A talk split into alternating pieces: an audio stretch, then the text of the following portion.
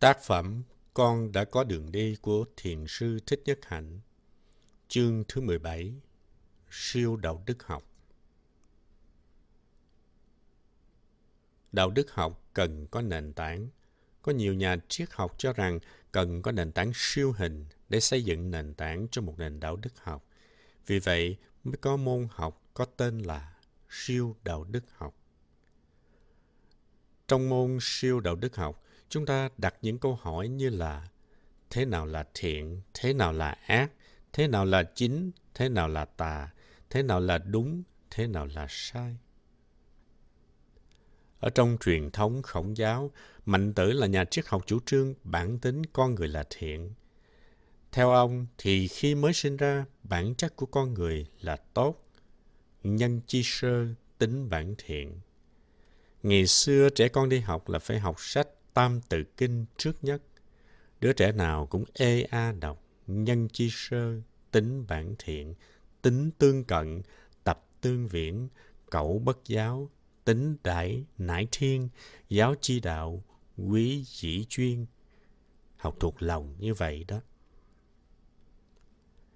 Như vậy là mạnh tử đã xác nhận cái thiện là cái có thật và sẵn có trong mỗi con người Hỏi ông rằng thiện ở chỗ nào thì ông nói khi quan sát con người ta thấy có bốn điểm. Thứ nhất, lòng trắc ẩn.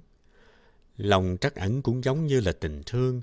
Ví dụ mình đang bận rộn ở trong nhà, chợt thấy ở bên ngoài có một em bé hai tuổi rưỡi đang đi chập chững mon men, leo lên miệng giếng, sắp rớt xuống giếng, sắp chết. Mình vội vội vàng vàng chạy ra, nhưng căn phòng của mình đang khóa, vì vậy mình không thể chạy nhanh ra bế đứa bé được. Khi ấy lòng mình xôn xao, khó chịu.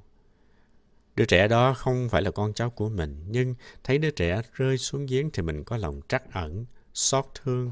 Mình không chịu nổi, mình phải lập tức ra cứu lấy đứa bé. Cái đó là cái tự nhiên. Cứu đứa bé không phải để làm vừa lòng ba mẹ nó, cũng không vì tìm kiếm danh lợi, mình không cần cái gì hết chỉ là tự nhiên trong mình dâng lên sự xót xa thôi. Đó là lòng trắc ẩn. Điều này không cần phải giáo dục mới có. Nó là hạt giống thiện ở trong con người.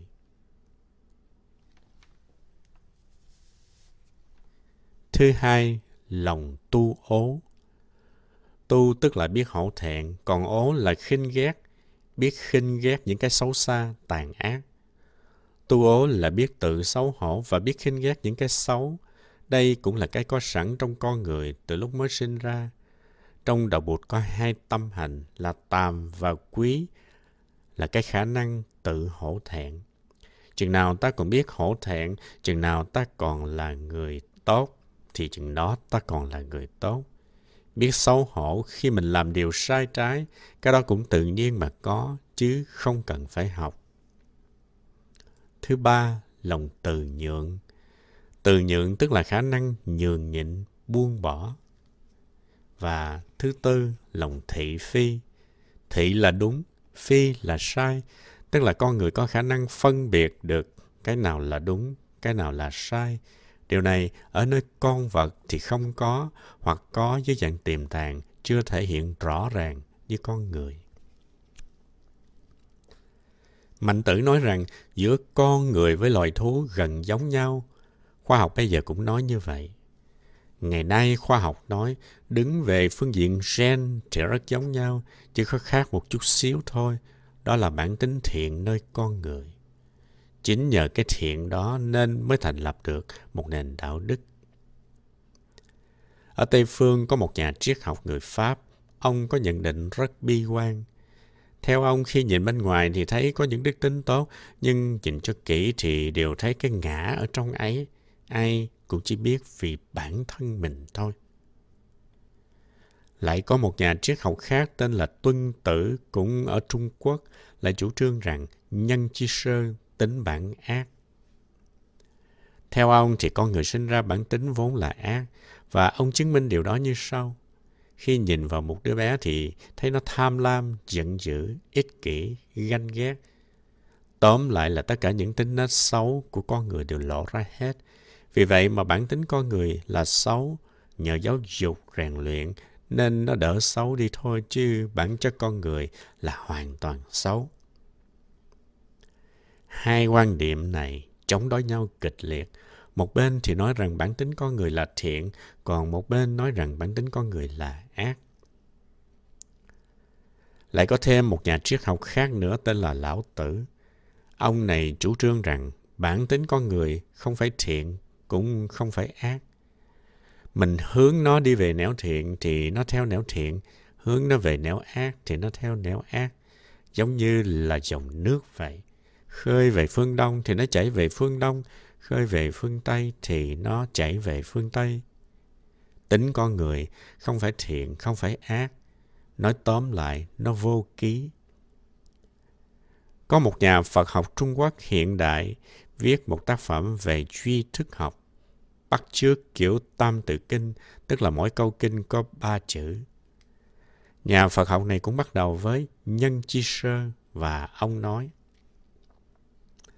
Nhân chi sơ, tính vô ký, phi thiện ác, danh tàn thức, nhất thiết chủng, gia nhiếp tạng, vạn pháp bổn, thiện ác tự. Có nghĩa là khi người ta sinh ra thì tính là vô ký, không phải thiện cũng không phải ác. Cái tâm đó gọi là tàn thức. Tất cả các hạt giống đều có trong đó, đó là gốc của tất cả các pháp. Thiện và ác được biểu lộ rõ ràng từ đó. Vô ký tức là không phải thiện cũng không phải ác. Phi thiện ác danh tàn thức. Tàn thức của mình không phải thiện cũng không phải ác. Nhưng Mạnh tử lại phản đối. Ông cho rằng nói như vậy là không đúng. Quả thật là dòng nước mình đào á, về hướng đông thì nó chảy về hướng đông. Đào về hướng nam thì nó chảy về hướng nam. Nhưng mình quên mất là nước luôn tìm chỗ trũng mà chảy. Nó không phân biệt hướng đông hay là hướng tây, nhưng nó phân biệt cao và thấp. Lão tử và Trang tử là chủ trương siêu việt thiện ác. Điều này tương đương với niết bàn và chân như trong đạo Bụt. Cũng giống như là bát nhã, không cấu, không tịnh, không tăng, không giảm, không thiện, không ác. Đó là điểm tương đồng giữa nho học Trung Quốc và đạo Bụt. Trong khi đó, duy biểu học của đạo Bụt có nói về tàn thức, a la gia.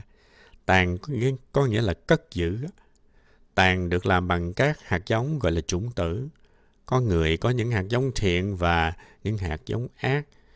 Vậy cho nên a la gia cũng có tên là nhất thiết chủng thức. Tức là tâm thức chứa đựng tất cả các hạt giống. a la gia không phải thiện, không phải ác, mà gồm có cả thiện lẫn ác nó siêu việt thiện ác, nhưng thiện ác ở đây nương nhau mà ra. Do đó chúng ta có thể bắt đầu đạo đức học phật giáo bằng duy biểu học.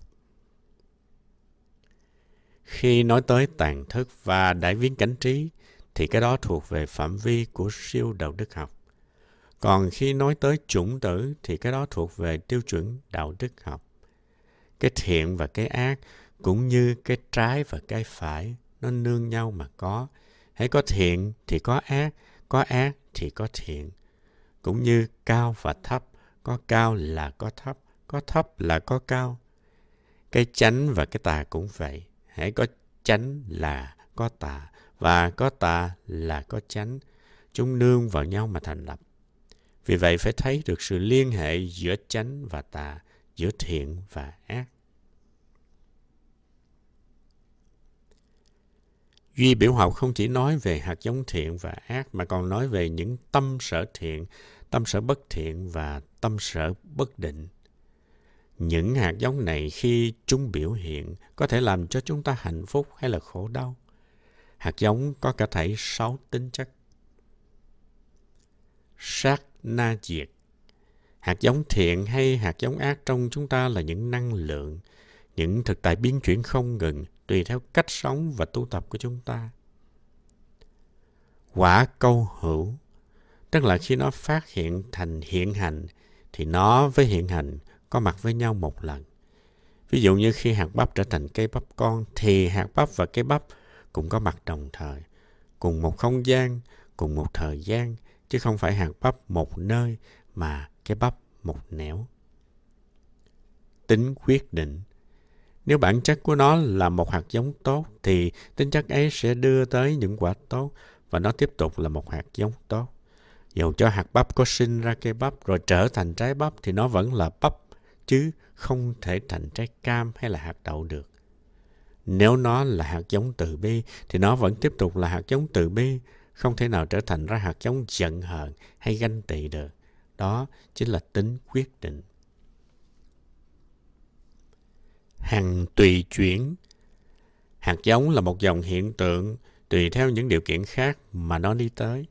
Nó nương vào căn, mắt, tai, mũi, lưỡi, thân và hệ thần kinh. Nương vào trần, trần là đối tượng tiếp xúc của căn, ví dụ như hình ảnh, màu sắc là đối tượng của mắt, mùi là đối tượng của mũi, vân vân.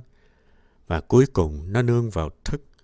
Thức có nghĩa là nhận thức, những hạt giống trong tàn thức luôn luôn đi theo những cái đó và chuyển biến. Đãi chúng duyên, đãi tức là đợi, đợi những điều kiện thuận lợi để phát triển.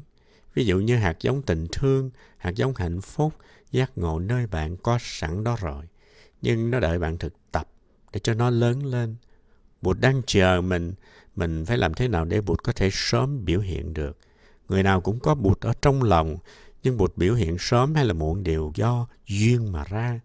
Duyên ở đây chính là sự tinh tấn của mình, chứ không phải chờ đợi cơ may từ trên trời rơi xuống.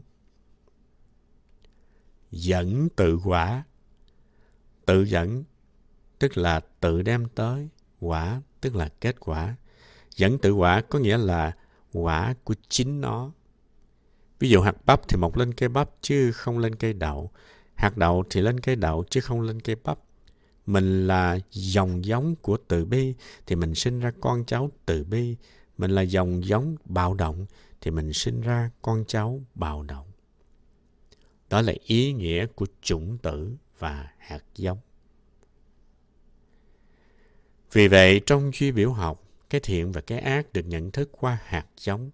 Nhưng nếu như hạt giống không có đủ điều kiện, thì nó cứ nằm hoài dưới dạng tàn thức và ngày một yếu đi.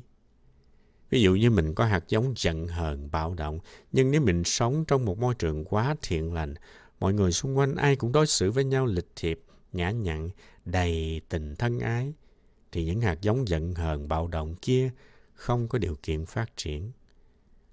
Ngược lại, nếu mình sống trong một môi trường dữ dằn đầy tranh chấp, thủ đoạn, mưu mô với nhau, thì hạt giống dữ dằn, thủ đoạn, mưu mô ở trong mình bị tưới tẩm, rồi một thời gian sau mình cũng sẽ trở thành một người với nhiều tính bất thiện ấy, và lúc đó mình sẽ đau khổ nhiều lắm.